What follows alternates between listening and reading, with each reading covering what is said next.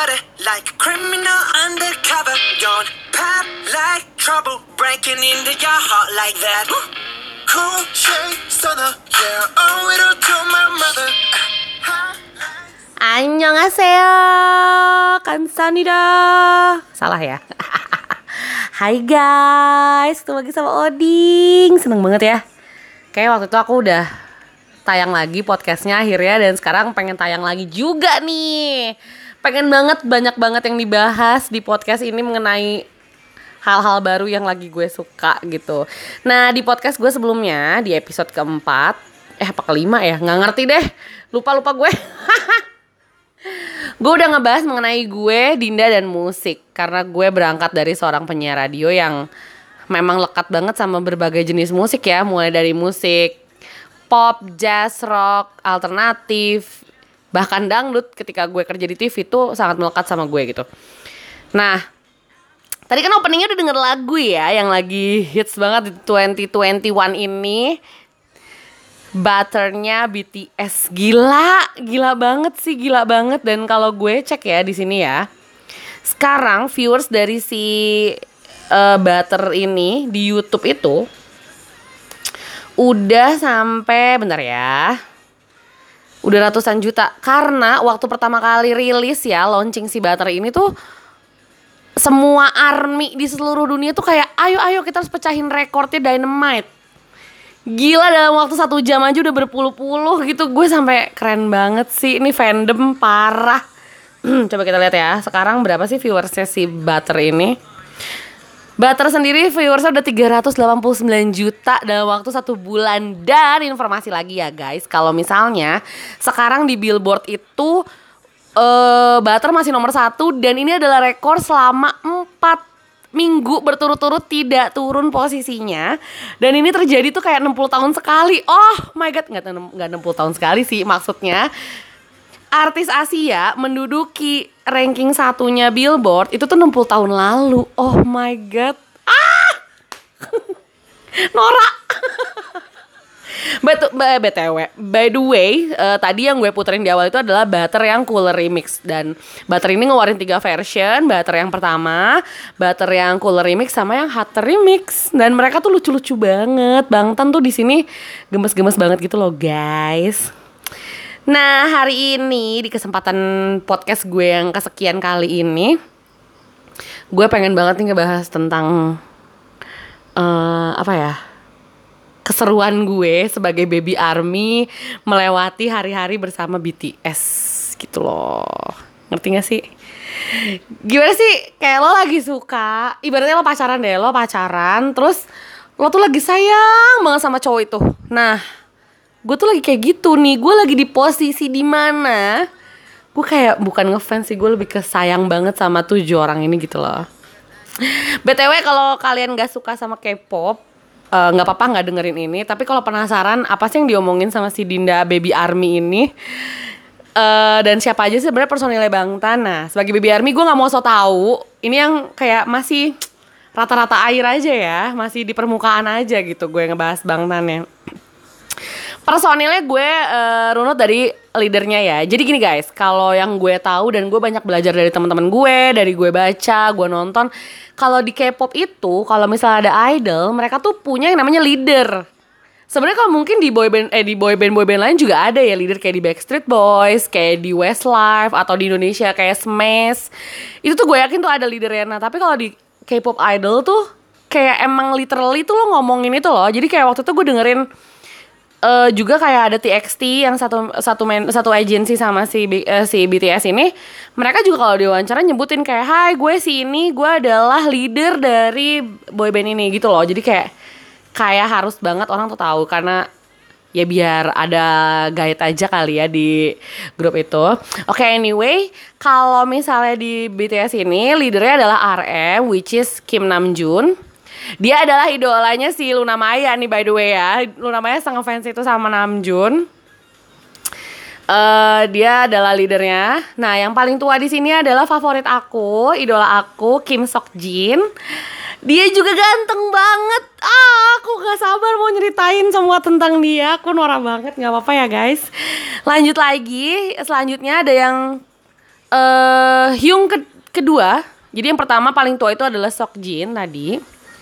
Karena RM adalah leader, gue taruh di pertama. Tadi kedua adalah eh, Sok Jin. Yang ketiga ini adalah eh, kakak tertua nomor dua yaitu Min Young Gi atau Suga atau Agus D.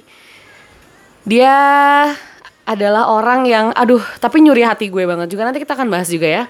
Selanjutnya ada Jung Ha Sak atau Chae Hope atau Hobby. Dia adalah center of dance-nya BTS menurut gue ya. Selanjutnya ada Park Jimin atau Jimin atau Jimini atau Chimi. Banyak banget pasti ARMY yang nyebut dia nama lucu-lucu Kan dia emang gemes banget. Selanjutnya adalah orang paling ganteng di dunia nomor satu. Ada Kim Taehyung atau V. Aduh dia sih emang kayak nggak ada salah mukanya. Ganteng banget.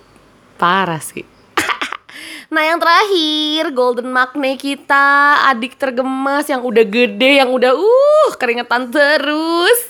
Ada Jungkooki Ada Jun Jungkook Atau siapa ya sebutan dia? Golden Magne Hanggem Magne Ya gitulah Kakak-kakaknya sayang banget sama dia juga ya Oke, by the way, kemarin tanggal 13 Juni, Bangtan tuh baru aja anniversary ke-8. Ternyata mereka tuh udah tumbuh di dunia ini tuh selama 8 tahun, guys.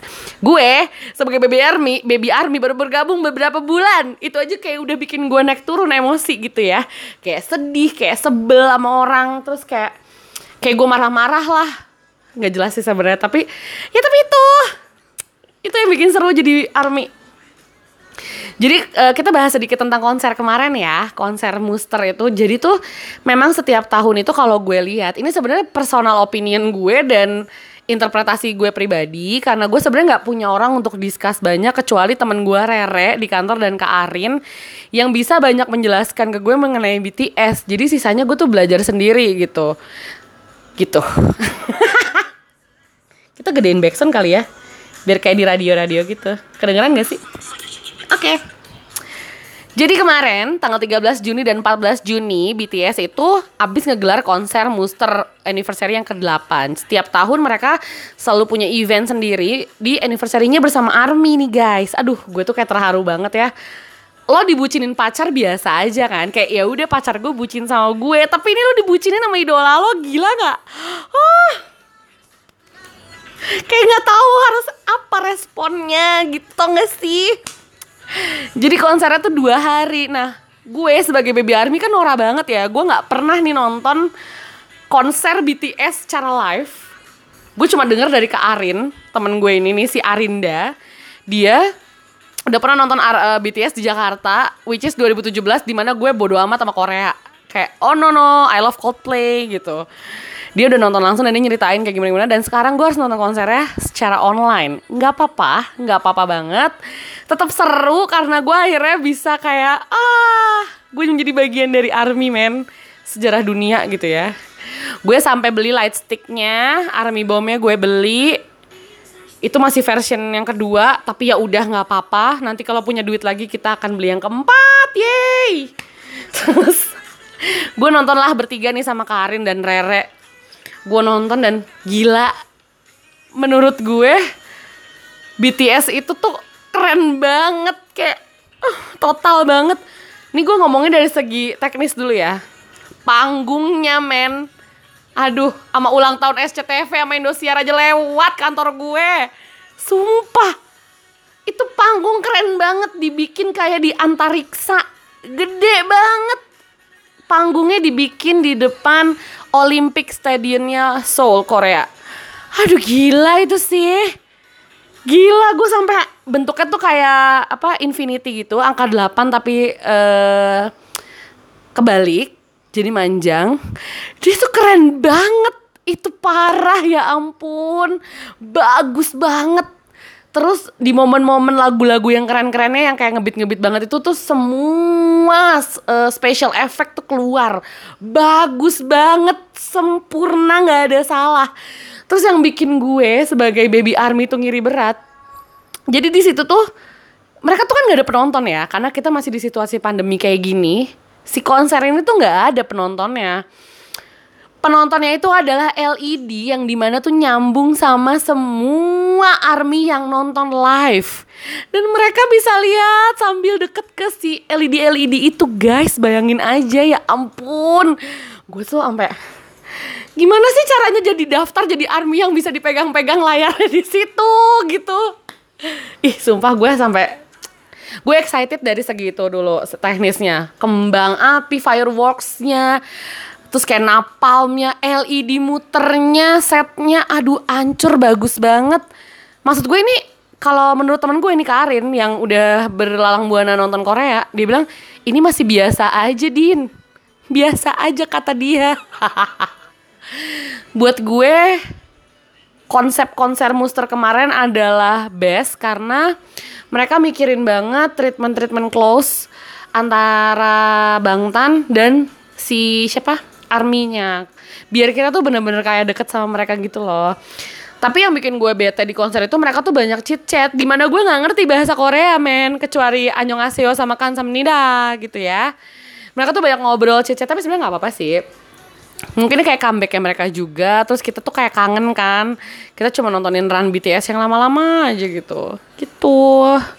Pokoknya bagus banget bagus banget teknisnya tuh ya terus uh, kalau ngomongin setlist lagu kalau gue lihat gue kan cuma nonton hari pertama sedangkan hari kedua gue nggak sempat karena hari Senin kan jadi gue cuma bisa nonton di hari Minggu nah ketika di hari Senin itu uh, di hari Minggu itu setlist lagunya sih lumayan enak ya. Kayak lo dibuka sama lagu uh, apa namanya? Apa ya?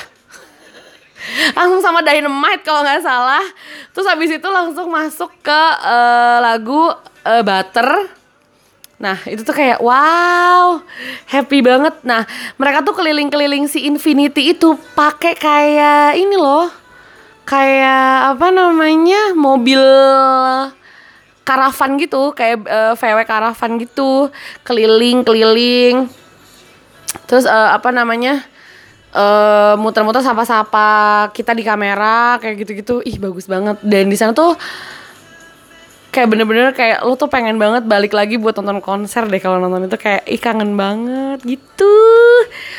Terus uh, mereka turun dengan baju kuning-kuning emang kayak butter banget sih promo butter banget.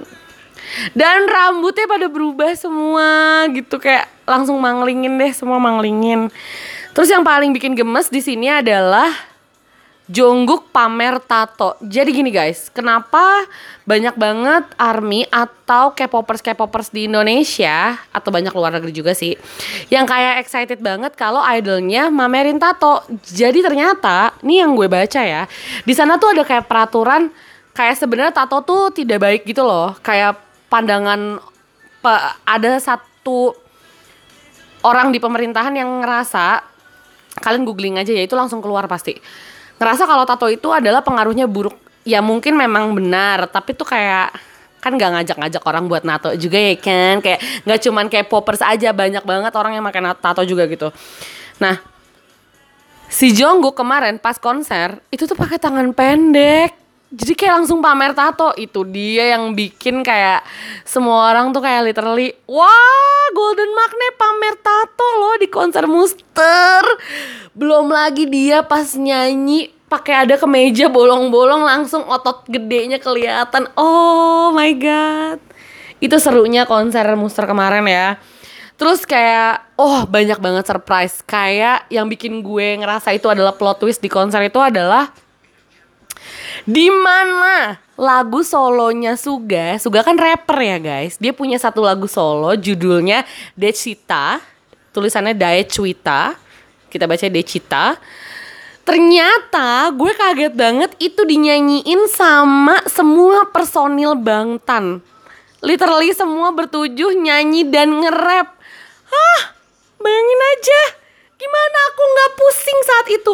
Gue kaget banget ya karena waktu pas lagi mulai oh ada cita nih mulai nih. Gue gue suka banget lagu ini.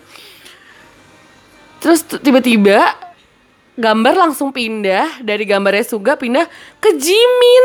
Jimin langsung nge-rap openingnya Decita astagfirullahalazim terus maju lagi muncul Ji, uh, Jin sama Jongkook Astaga gue pusing banget. Hyung tertua sama adik paling kecil nge-rap di sini. Tapi yang bikin amazed gue di sini sebenarnya adalah J-Hope yang nyanyi part tersulit dari lagu Decita dan bagus banget. Kalian cari aja di YouTube itu ada, cuman pas bagian Decitanya. bagus banget. Kalian bakal sayang banget deh sama mereka bertuju beneran deh. Aduh, parah. Nah terus itu yang itu plot twist di hari pertama dan hari kedua yang bikin gemes juga mereka nyanyi bareng-bareng di lagu solo personil mereka yaitu lagunya J-Hope yang Chicken Noodle Soup. Gue udah curiga lagu ini bakal dibawain karena di teaser-teaser video-video ARMY di Korea itu tuh ada mobil ayam. Yang kita tahu kan mobil ayam ini adalah mobil yang ada di video klip ya uh, J-Hope sama Be Becky G kan yang chicken noodle soup dan ternyata tuh ada di panggung. Aduh. Gila di sini Jungkook juga hot banget ngedance seserius itu lagu Chicken Noodle Soup dan Jin nge-rap dan salah. Ya udah nggak apa-apa dia emang amazing aja. Dan J-Hope sih udah nggak ada dua, damage banget, ganteng, keren, udah kayak ah gila, gila, gila, gila. Pokoknya nggak rugi banget kemarin dua hari gue ngelihat banyak kejutan di panggung Muster. Happy birthday, happy anniversary for Bangtan and Army yang ke-8 tahun. I'm so glad to be a part of this big fandom in the world. Ya nggak sih? Ya oke. Okay. Oke. Okay. Tadi adalah sedikit ulasan mengenai ulang tahun dan anniversary-nya Bangtan juga Army. Tapi kalau ngomongin Bangtan tuh emang sebenarnya gini loh guys. Kenapa kenapa tahu nggak sih kalau si fandom ini tuh seprotektif itu sama idolanya, sama BTS. Jadi gue tuh banyak banget baca. Gue tuh anaknya suka nyari tahu ya. Jadi tuh gua, karena gue nggak punya teman diskusi, jadi gue tuh lebih banyak baca, nonton, gue cari tahu nih tentang idola gue kan. Nah, ketika gue baca-baca, gue akhirnya kayak merangkum kenapa ARMY itu seprotektif itu sama Bangtan. Karena BTS ini tuh struggle banget waktu belum debut, waktu mereka belum rilis apa-apa tuh mereka se seusaha itu, sesusah itu hidup mereka bertujuh. Gila lo bayangin aja guys ya, si Bangtan ini bertujuh personil tinggal di satu apartemen, satu kamar bertujuh lo bayangin coba. Gila, gue sedih banget deh nonton video di mana mereka nggak bagi-bagi tiket orang nggak ada yang mau nonton Coba kalau sekarang kayak gitu, siapa yang nggak ngantri buat BTS ya nggak? Gila nggak tuh? Pada saat itu tuh Big Big tuh nggak punya duit. Kayak mereka tuh harus usaha banget. Terus sampai yang gue baca juga mereka ada fan meeting yang datang cuma 32 army. Sekarang berapa banyak puluh juta army yang pengen fan meeting sama BTS ya nggak? Ya nggak sih? Gila. Gue tuh sampai nangis tau nggak sampai yang ya ampun ini loh yang bikin arminya sayang karena mereka tuh sesusah itu dulunya. Mereka tahu perjuangan si idol ini tuh nggak cuma-cuma jadi artis, nggak cuma anak orang kaya tiba-tiba jadi artis, tapi benar-benar dari nol ngerintisnya. Gimana dulu kisahnya masing-masing personil tuh, ih kalau kalian baca ya guys, itu tuh kayak ah ah cinta gitu. Cik. Seru banget kalau ngomong bahasa Korea kalau marah-marah. Ya, ya sebenarnya masing-masing personil tuh kayak punya banyak banget kisah gitu loh sebelum masuk Bangtan tapi ini bakal lama banget kita akan kayak banyak skip aja cuman kayak sekapur sirih aja ya Terus apalagi yang gue baca-baca juga mengenai Bangtan ini ya kayak mereka bikin lagu dan lagu yang lagu pertama mereka yang nomor Dreams itu tuh kayak lihat nih gue tuh udah debut nih di 2013 mereka debut terus kayak wow hit it kayak mereka tuh langsung dapat penghargaan di Melon Music Awards, di Golden Disc Awards 2013 sama di 2014 mereka dapat uh, penghargaan Soul Music Awards buat lagu yang nomor Dream, which is ini lagu debut mereka. Gila. Bisa plus gak sih gue? Seru banget kan?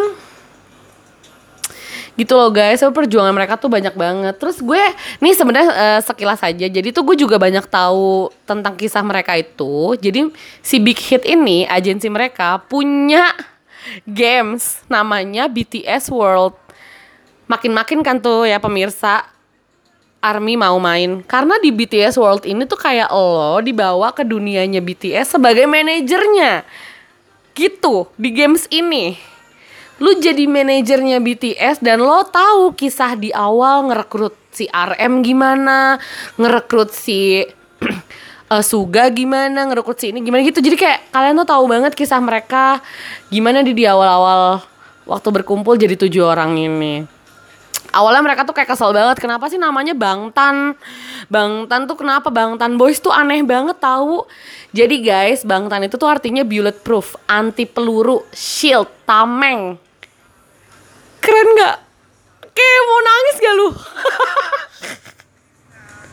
gue sih mau nangis ya dengernya Gila, gue sampai nggak habis pikir, kepikiran bikin nama grup yang artinya tuh bulletproof kayak kayak lo punya arti yang menurut gue syarat makna banget sih kayak nggak main-main gitu bikin nama Bangtan Sonyondan gitu mantep banget nggak tuh awalnya tuh kayak kalau gue nonton dari si BTS World itu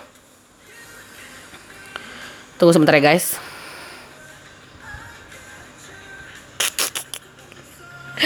Gue mau nyetel lagu oke dah. Nah kalau apa namanya si Bang Tan sendiri tuh kayak kayak nggak mau ah gue nggak mau nama itu tuh aneh banget tahu nggak mau nggak mau gitu. Tapi akhirnya ternyata menurut gue makna Bang Tan tuh sendiri tuh kayak gila gede banget. Dan juga mereka pilih nama ARMY untuk fans fandomnya tuh nggak main-main. Kalian tau nggak? ARMY itu ada singkatannya. Singkatannya adalah Adorable Representative MC for Yacht. Gitu. Gitu loh guys. Kayak kita tuh mewakili banyak anak muda di seluruh dunia untuk speak up dan untuk ya kita tuh untuk ngejagain si Bang Tan ini. Kita tuh juga bagian dari tameng itu. Kayak terharu gak sih? Terus kalau kalian tahu ya guys kalau kalian mau cari tahu nih logo Bangtan sama logo Army itu cuma dibolak balik kan sebenarnya cuma dibolak balik jadi kita uh, ini Bangtan kita yang di depan adalah Army. Kayak kita adalah satu. Keren nggak? Gue keren nggak menginterpretasikan itu? Keren ya? Gila gue sumpah. Gitu deh. Tapi bener deh jujur setelah gue banyak baca mengenai Bangtan gue sangat sangat sangat respect sama BTS dan sama ARMY. Gue sangat respect. Gila gue bener-bener uh, kayak bangga banget. Dan by the way kalau kalian mau tahu ya nih Korea aja menganggap BTS adalah aset negara mereka karena BTS banyak orang pengen pergi ke Korea. Jadi semacam devisa negara meningkat kunjungan apa namanya pariwisata di Korea juga meningkat gitu loh jadi kayak BTS BTS BTS aja menghasilkan berapa berapa juta dolar per tahun untuk Korea lo bayangin aja guys gila nggak tuh Masa ada boy band jadi aset negara? Aduh, pusing. Kadang gua nggak habis pikir deh.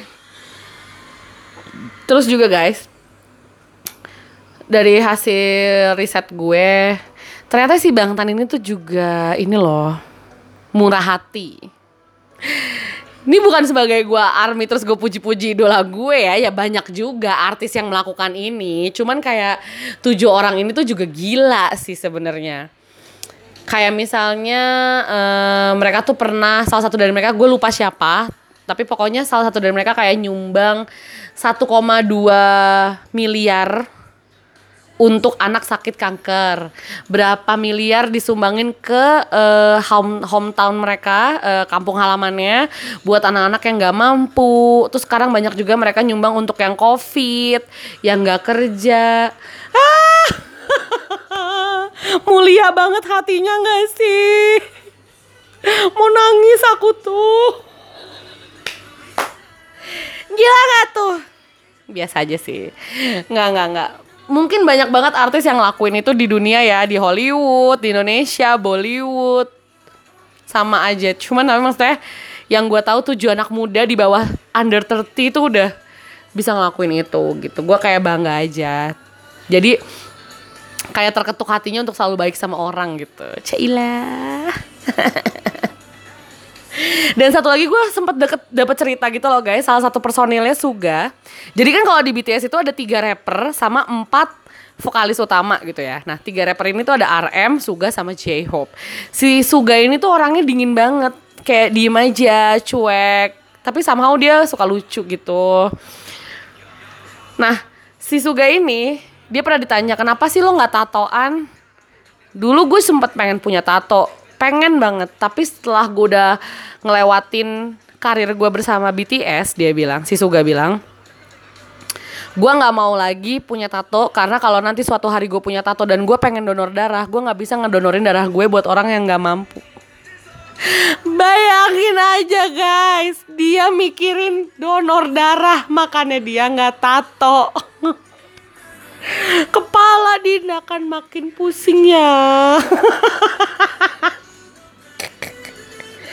gimana tuh, gimana tuh, gimana tuh menurut kalian? Tolonglah jangan di hate lah. Mereka tuh baik-baik tahu.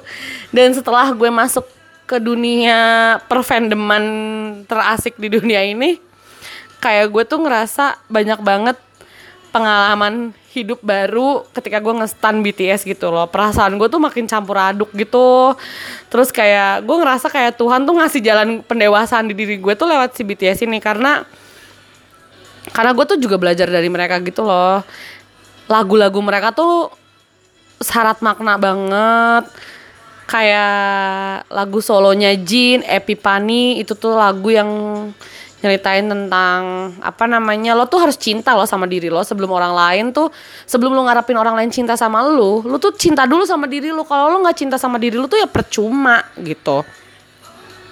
Terus uh, apa namanya belum lagi lagu-lagu yang mereka bertuju tuh yang kayak menurut gue kayak lagu butter aja tuh lo orang mikirnya apaan sih ngomongin butter? Padahal nggak tahu. Butter itu tuh kayak nyeritain lo tuh kalau benci sama orang ya udah biasa aja. Karena lu bisa balas lagi gitu. Kayak ya udah lu pokoknya percaya aja sama diri lo tuh bisa best aja gitu. Gitu sih gitu deh. Pokoknya gitu deh Pokoknya lagu-lagunya tuh kayak bikin orang tuh banyak semangat banget gitu loh. Kayak orang tuh mikir selalu positif. Dan gue pribadi Gue merasa hari-hari gue tuh jadi berwarna walaupun tetap ada abu-abunya ya. Karena si BTS ini loh jadi kalau ketika gue bete gue nggak mood ngapa-ngapain tuh kalau nontonin mereka tuh ya gue ketawa-ketawa aja. Belum lagi kalau gue nonton Run BTS BTS uh, Bon Voyage terus belum apa Summer Package Winter Package gue tonton tontonin tuh kayak aduh ngakak banget sih. Mereka tuh nggak kayak idol tau nggak? Asli sumpah. Sumpah lucu-lucu banget. Kalian kalian kalau dengerin ini terus kalian belum suka K-pop atau masih kayak apaan sih Din? Korea nggak jelas deh lu. Ngapain sih Din? Lu nggak jijik apa Din? Enggak gue nggak jijik. Mereka cobain deh sekali nonton nanti pasti pengen nonton lagi walaupun lo nggak pengen denger lagunya ya nggak apa-apa. Tapi mereka tuh lucu banget aja gitu. Nah kalau ngomongin BTS tuh kan pasti banyak banget yang kayak bias gue ini bias gue ini. Ini kayak fun fact aja ya. Dulu awal-awal gue suka beat apa ngelihat teman-teman gue suka BTS eh bias lo siapa? Bias lo? Gue kagak paham coy. Naon bias teh. Ternyata bias itu lah kayak siapa sih representatif gue di idol di idol K-pop ini gitu yang emang gue banget tuh siapa gitu. Setelah gue tonton berkali-kali gue ngerasa Kim Sok Jin adalah sosok yang gue banget gitu. So cantik. Tapi Kim Sok Jin adalah orang yang emang bikin gue ketawa terus gitu. Kayak gue nongkrong sama temen gue kalau gue nonton dia gitu tapi setelah gue baca-baca terus gue cari tahu juga memang Kim Sok Jin ini adalah sosok yang paling didolakan juga ya. Secara dia ngaku dirinya adalah worldwide handsome orang paling ganteng sedunia jagat raya bumi ini. Tapi emang bener dia ganteng banget sih guys. Menurut gue orang yang nggak pernah glow up di BTS adalah Sok Jin. Karena mukanya gitu-gitu aja dari dia kecil sampai dia gede tuh mukanya sama. Masa yang kayak gitu dibilang plastik sih gue suka banget sama Sok Jin. Salah satu personilnya. Dia lahir tahun 92 cuma beda tahun 2 tahun sama gue. Tahun ini umur dia 29 tahun. Dan tahun ini juga kalau nggak salah batas akhir dia untuk wamil. Berangkat wamil. Nah ini nih kita galau banget nih soal itu. Nanti kita bahas soal wamil ya. Nah gue suka banget sama Sok Jin tuh. Kayak Gila nih laki ganteng banget men. Kayak gak ada salah mukanya Kayak dari kanan, kiri itu simetri gitu. Simetris. Gak ada salah gitu. Nah si Sokjin ini tuh tuh ditemuin sama, sama manajem sama agensinya Big Hit kak pas dia mau kuliah naik bis. Diculik aja gitu kayak eh lo ikutan kita audisi yuk bla bla bla bla bla bla bla. Padahal ya guys nih kayak fake aja. Sokjin itu anak orang kaya. Bapaknya tuh CEO punya hotel. Terus kalau nggak salah juga kayak supplier hardwarenya Samsung segala macam kayak gitu loh. Kayak emang tajir banget. Sokjin tuh tajir super super super super super kaya gitu loh. Dia jadi anggota BTS kayak ya udah sempurna kan hidupnya? Mukanya nggak ada salah gitu. Terus yang suka bikin gue gemes tuh dia tuh sayang banget gitu loh sama enam adiknya. Secara dia kan anak bungsu ya dia tuh dua bersaudara kan dia tuh anak bungsu di keluarganya. Tapi itu dia tetap kayak ngomong banget gitu loh. Dan kelakuannya dia tuh juga bukan kayak orang yang udah 29 28 tahun gitu. Kayak ya udah.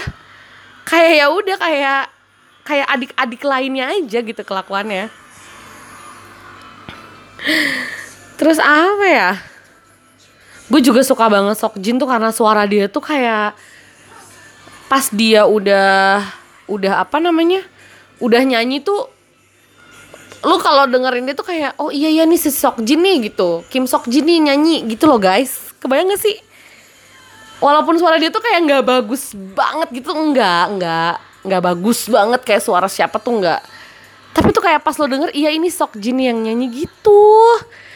Terus banyak yang nyebutnya itu silver voice karena suaranya tuh kayak khas terus kayak pas nyanyi tuh halus banget suaranya. Tapi kalau udah bertingkah ngomong sih nyebelin ya karena dia personanya tuh marah-marah terus dan Wici sama banget kayak gue suka marah-marah. Terus lucu banget Sokjin tuh ternyata juga ya dia kan anak orang kaya ya. Maksud gue tuh pasti dia udah pernah ke mana ke mana gitu. Tetap aja dia tuh kayak penakutan aja takut sama apa serangga ribet sendiri.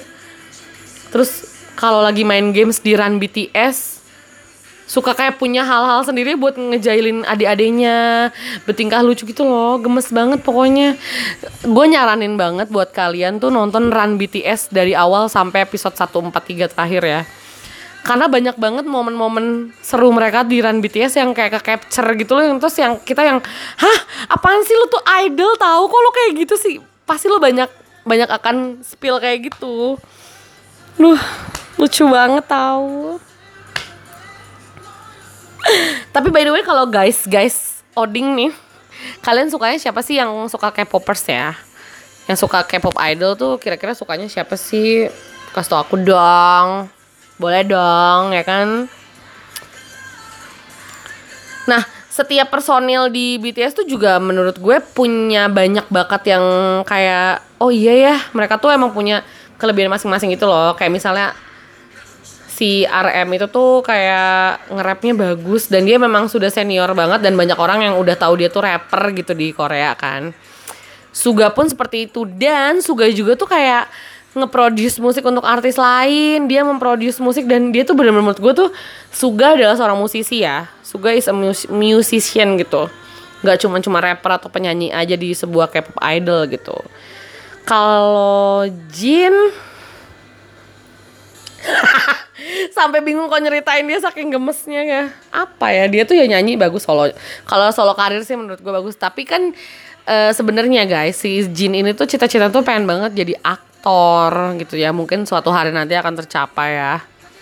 Terus kalau J-Hope tuh ngedance karena dia tuh kayak leader dancer di lead dancer di BTS. Gila dia tuh orang-orang tuh ngafalin gerakan 40 menit, 2 jam sedangkan J-Hope tuh dalam waktu 10 sampai 20 menit dia bisa kelar gitu kayak langsung bisa dan nguasain. J-Hope juga salah satu bias yang gue pilih karena dia tuh kayak adorable banget, generous, baik hati. Gue sangat-sangat terharu dengan masa lalunya di debutnya BTS. Banyak yang bilang, kenapa J-Hope bisa masuk BTS visualnya aja nggak bagus gitu. Menurut orang-orang yang pernah nonton langsung BTS, mukanya si J-Hope kalau kalian mau googling nih ya, mukanya J-Hope atau Jung Ho Sok ini adalah muka yang kalau ngeliat aslinya tuh 100 kali lebih ganteng dari yang kalian sering nonton di Run BTS, di mana di mana. Dia kalau ngeliat langsung tuh katanya ganteng banget, super ganteng, ganteng, ganteng seribu kali. Kan gak kebayang kan yang lainnya gantengnya kayak gimana. Tapi gue juga ngerasa banyak banget momen-momen fotonya uh, J-Hope yang emang ganteng banget gitu loh guys. Yang ancur ganteng banget nih dia nih gitu. Aduh pokoknya udah kayak gak kebayang deh. Duh, semoga pandemi di bumi cepet hilang ya guys ya. Biar kita bisa nonton langsung BTS lagi. Ah, soalnya kan selama pandemi ini juga kayak orang banyak yang gak ada kerjaan kan. Jadi tuh jadi haters gitu. Kayak baru-baru ini kan kita lihat tuh salah, salah satu orang satu salah satu deh salah satu artis di Indonesia yang ngoceh-ngoceh soal uh, Kim Tae Hyung di Instagram. Sekarang Instagramnya hilang hilang. Dia hina-hina Kim Tae Hyung cengeng, belum lagi banyak banget orang yang Alah, cocok operasi plastik ngapain sih? Belum gue tuh ngalamin itu loh. Maksudnya ketika gue suka BTS, gue rajin posting BTS kan. Itu nggak nggak sedikit teman-teman gue, teman-teman deket gue yang kayak nge-replay yang apaan sih ding lu nggak jijik apa sama cowok kayak gini? Ding udah deh realistis aja cowok kayak gini ngapain coba plastik gue melewati itu secara personal ya. Gue nggak bisa ngelawan karena gue nggak mau uh, pertemanan gue rusak karena apa yang gue suka gitu. Jadi gue kayak cuma bilang gue akan balas dengan halus tapi tetap nyindir gitu. Jadi kayak gue sedih aja kalian googling aja lah gitu. Tapi tapi ya tapi ini gue personal opinion gue. Pun kalau idola gue operasi plastik ya udah ya biarin aja emang lu suka sama artis-artis Indonesia? Artis Indonesia nggak pakai ke dokter. Benerin rahangnya benerin dagunya. Ayo ayo. Sama aja. Beneran deh. Kayak gue tuh suka sedih gitu. Nah karena hal itu semua gue juga baca. Balik lagi tadi yang gue bilang kenapa si Army ini sebagai fandom tuh protektif banget sama idolanya? Ya karena mereka tahu si artisnya ini tuh nggak kayak gitu dan ngikutin dari nol banget gitu. Jadi mereka tuh sayang gitu. Jadi gue tuh kadang ke haters tuh lebih kesedih gitu loh kalau diomongin kayak gitu. Kenapa sih emang? Emang emang kenapa kalau mereka pun operasi plastik tuh kenapa? Toh gue juga suka lagu-lagunya. By the way lagu-lagu BTS enak-enak banget loh guys. Sumpah. Sumpah bagus-bagus bukan karena ngefans tapi emang bagus gitu. Kalau sekarang gue lagi di kerja di radio lagi ya gue akan masukin itu di chart lagu gue dalam seminggu beneran. Asli deh. Bagus-bagus lah. Tapi guys yang gue baca-baca di Korea tuh gue pernah uh, gue ngedenger yang namanya saseng. Tulisannya saseng. Jadi tuh katanya kalau di Korea itu banyak banget saseng alias orang-orang yang suka stalker tapi udah parah banget ke si K-pop K-pop idol ini.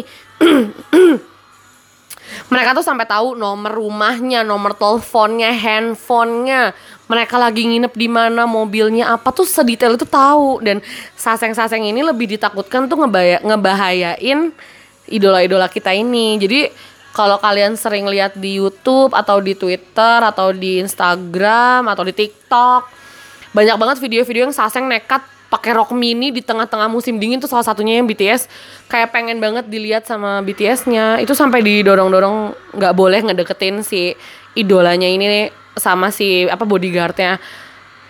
Serem banget nggak sih? Jangan sampai kita jadi fans yang kayak gitu ya yang berlebihan kayak gua rasa gua rasa nggak cuma Bangtan tapi semua idola-idola di dunia mau itu boy band, band atau solo karir atau pemain kayak drama atau pemain film di Hollywood juga kayak takut ya sama saseng-saseng kayak gitu atau orang-orang penguntit yang udah berlebihan gitu. Jadi kita harus jadi fans yang smart, yang bisa bikin uh, happy idola kita juga karena idola kita juga kan happy, bikin happy buat kita gitu. Bikin happy mereka kerja itu adalah ngehibur kita biar kita happy. Nah kita juga harus melakukan sebaliknya. Gitu. Gitu loh guys. Kadang gue berpikir gini ya udah gue ngefans nggak apa-apa toh juga mereka bikin kita seneng ya. Jadi ya udah toh juga gue di Indonesia dia di Korea mau apa gue karena menurut gue sendiri pribadi tuh suka sama BTS tuh kayak pengalihan ke gilaan gue gitu loh di kantor di tengah-tengah lingkungan gue yang mungkin nggak sehat. Kayak gue tetap waras gitu loh kalau ngeliat BTS jadi jangan bilang gue gila gara-gara Korea ya. Karena sebenarnya Korea itu adalah shortcut gue untuk jadi waras gitu guys. Begitu lah gue. Tapi kayak semua army di bumi ini tuh lagi diuji gitu loh. Karena kan Bang Tan ini sudah di tahap melewati uh, BTS B, BTS BTS Law yaitu mereka ditunda 2 tahun keberangkatan wamilnya. Nah dengar-dengar sih ada yang bilang Jin Sok Jin akan berangkat duluan wamil. Ada yang bilang juga uh, apa namanya kalau mereka bertujuh uh, bakal berangkat wamil bareng-bareng di tengah-tengah tahun 2022. Kayak sebagai army kan pasti semuanya kayak galau dong, ya kan? Kayak aduh, gimana nih tujuh orang dari Bangtan bakal pergi selama satu setengah tahun sampai dua tahun untuk wamil mereka nggak mereka nggak ada loh di dunia ini sekarang untuk ngehibur kita gitu loh tapi banyak juga yang uh, ada juga dari salah satu apa ya gue baca kemarin sumbernya. Jadi tuh kayak ada seorang auditor yang bilang Bang Tan ini memang semestinya berangkat bertuju aja biarin mereka kehilangan satu setengah tahun untuk wajib militer dan akan kembali comeback punya karya-karya baru lagi. Karena kalau satu-satu pergi satu pergi satu lagi pergi tuh mereka tuh bakal kayak kumpul lagi tuh di 2027 mungkin atau 2030 ah gila gue keburu punya anak 10 Masa umur gue 40 tahun mereka baru balik lagi atau gue umur gue 37 Tahun ini aja umur gue udah 31 tahun ya guys Which is kayak gue udah tua banget gitu untuk suka sama BTS Tapi tuh kayak kalau mereka harus wamil terus pergi satu-satu. Astagfirullahalazim gimana coba? Tapi ya guys gue tuh suka kayak sampai nangis tau kalau mikirin si Sokjin mau hamil. Gue bilang gue sampai gini ke diri gue ya. Ya ampun Dinda lu tuh ke mana aja? Lagian sih lu baru suka sama BTS sekarang mau hamil tuh gitu. Terus kadang-kadang gue juga suka nggak habis pikir kayak aduh apa namanya BTS kalau kawin gimana ya? Ceweknya siapa? Kalian sebagai orang yang ngefans sama artis-artis gitu nggak cuma kayak pop idol sih. Kayak ngefans sama idola kayak Coldplay atau siapa. Tapi kalau misal Hollywood mungkin lebih terbuka ya soal pacar. Karena kayak kalau Korea itu tuh bener-bener kayak ini loh guys. Kayak apa namanya? Privacy. Ya privacy. Lo nggak boleh ngelanggar itu itu tuh susah banget tembus bentengnya BTS buat tahu mereka tuh lagi ngedate sama siapa. Sampai ya si dispatch aja itu tuh nggak bisa. Tapi mungkin kalau gue rasa si dispatch Korea ini tuh emang sayang sama BTS ya jadi nggak ada berita buruk gitu loh. Kalaupun BTS masuk ke dispatch tuh ya waktu itu gue lihat si Jungkook personilnya BTS lagi beli susu pisang naik skuter. Penting banget gitu informasi? Enggak kan? Gitu. Jadi tuh kayak aduh lu pasti penasaran banget sekarang pacaran mereka siapa. Gue juga sih kayak pacaran sama idol juga nggak ya? Banyak banget di jodoh-jodohin sama kayak Jin sama personilnya Blackpink sama Jisoo. Terus siapa sama siapa gitu. Kayak gue sendiri juga melakukan itu sih. Kayak ih lucu juga ya kalau si Jin sama si ini gitu. Tapi kita kan nggak tahu ya mereka pacaran sama idol atau sama army juga. Ah gila sih emang dunia perkoreaan ini tuh emang gila. Sumpah guys parah banget. Ah. Kalau gue sih berharap buat diri gue ya guys. Gue tetap suka sama BTS karena bener-bener hari-hari gue tuh jadi happy banget inside and outside gitu. Uh, karena gue ketemu sama hal yang dulu tuh nggak pernah gue tahu dan nggak pernah gue suka. Jadi gue happy banget. Btw di luar lagi ada sis kamling. Ronda ronda tak tok tak tuh. Terus gue tuh happy banget ketemu lagu-lagu baru dan yang sekarang lagi gue lakuin adalah gue belajar Hangul Korea dan gue belajar Korea. Gue lagi ngafalin banyak banget kosakata vocabulary. Pokoknya gue mau bank data di kepala gue tuh sama kata-kata Korea tuh banyak biar gue tuh bisa gitu loh mentranslate omongan si orang-orang Korea ini sebenarnya nggak cuman dari BTS sih. Ketika gue nonton Korea gue tuh pengen banget juga bisa. Tapi sebenarnya cara cara tercepat belajar Korea tuh juga dari nonton K-drama gitu loh. Gitu. Pokoknya gue seneng banget bisa jadi salah satu orang yang support BTS masuk ke dalam fandom terbesar masuk ke dalam sebuah movement dunia ARMY dan BTS gue seneng banget walaupun gue masih baby tapi gue akan terus berjuang. Membela idola gue dari kenistaan netizen-netizen yang mulutnya kayak ember. Gue juga seneng banget hari-hari gue tuh kayak baru terus. Terus gue suk terima kasih untuk karya-karya bagusnya dari BTS dan dari fandom ini juga gue tuh kayak banyak belajar gitu loh dari BTS dan ARMY kayak tentang solidaritas. Terus dari kayak lo harus legowo. Dan gue juga belajar kayak gue tuh bukan orang yang hebat yang kayak sekarang gue pengen ketemu Kim Sok Jin tuh harus ketemu besok tuh. Nggak nggak. Gue nggak orang yang kayak gitu. Gue nggak bisa. Yang gue harus bisa lakukan sekarang adalah gimana gue selalu berbuat baik sama orang lain. Itu yang gue pelajarin dari BTS mau lo dinistain orang mau lo diomongin orang mau lo dijelek-jelekin orang ya lo baik aja terus sama orang udah gitu loh. Ah aku mau nangis. Anyways, eh, gitu aja kisah aku dan BTS. Kalian pasti bosen ya dengerinnya, nggak apa-apa. Aku cuman pengen cerita aja karena gue di rumah tuh bener-bener nggak punya temen cerita gitu loh guys. Kayak gue tuh nggak punya temen berbagi soal gue suka sama BTS ini. Karena sumpah ya di rumah gue tuh kayak literally nggak peduli gue suka sama BTS. Jadi kayak kalau gue ngomongin BTS orang-orang di rumah gue tuh kayak yang apaan sih apaan sih lu teh? Apaan sih Dinda? Nyokap gue tuh kayak gitu bokap gue juga kayak gitu. Jadi kayak gue ngomong di podcast ini tuh kayak gue seneng banget. Terus kayak kalau gue ke kantor gue ketemu ada Rere ya temen gue. Gue tuh kayak happy banget loh gue bisa berbagi sama dia nonton bareng tuh gue seneng banget gitu. Jadi yang mau dengerin ini sampai selesai monggo. Kalau nggak nggak apa-apa. Ini adalah cara gue mengeluarkan unek-unek gue soal gue suka sama BTS by the way pokoknya eh by the way pokoknya terima kasih banyak buat kalian semua ini ada satu lagu yang gue suka banget dan selalu jadi lagu perpisahannya BTS di konser-konser mereka yang terakhir-terakhir ini. This is Microcosmos by BTS. Bye bye semuanya. I purple you guys. Muah, borahe.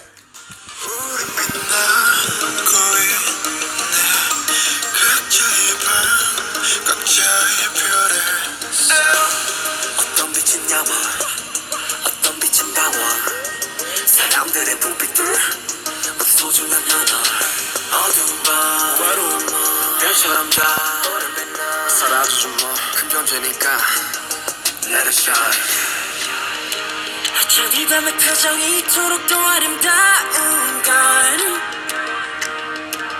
Oh, 저 별들도 불빛도 아닌 우리 때문일 거야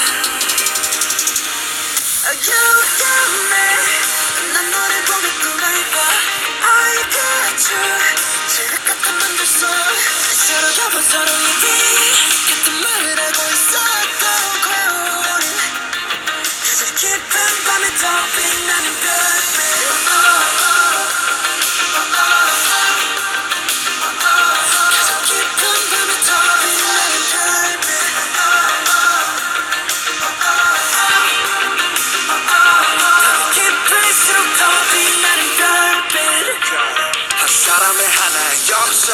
사람의 하나의 별 75개의 빛으로 빛나는 75가지의 world 75가지의 삶 도시의 야경은 어쩌면 또 다른 도시의 밤. 각자만의 꿈내 더 shine. 넌 누구보다 밝게 빛나. One. 어쩜 이 밤의 표정이 이토록 더 아름다운 걸저 어둠도 달빛도 아닌 너희 때문일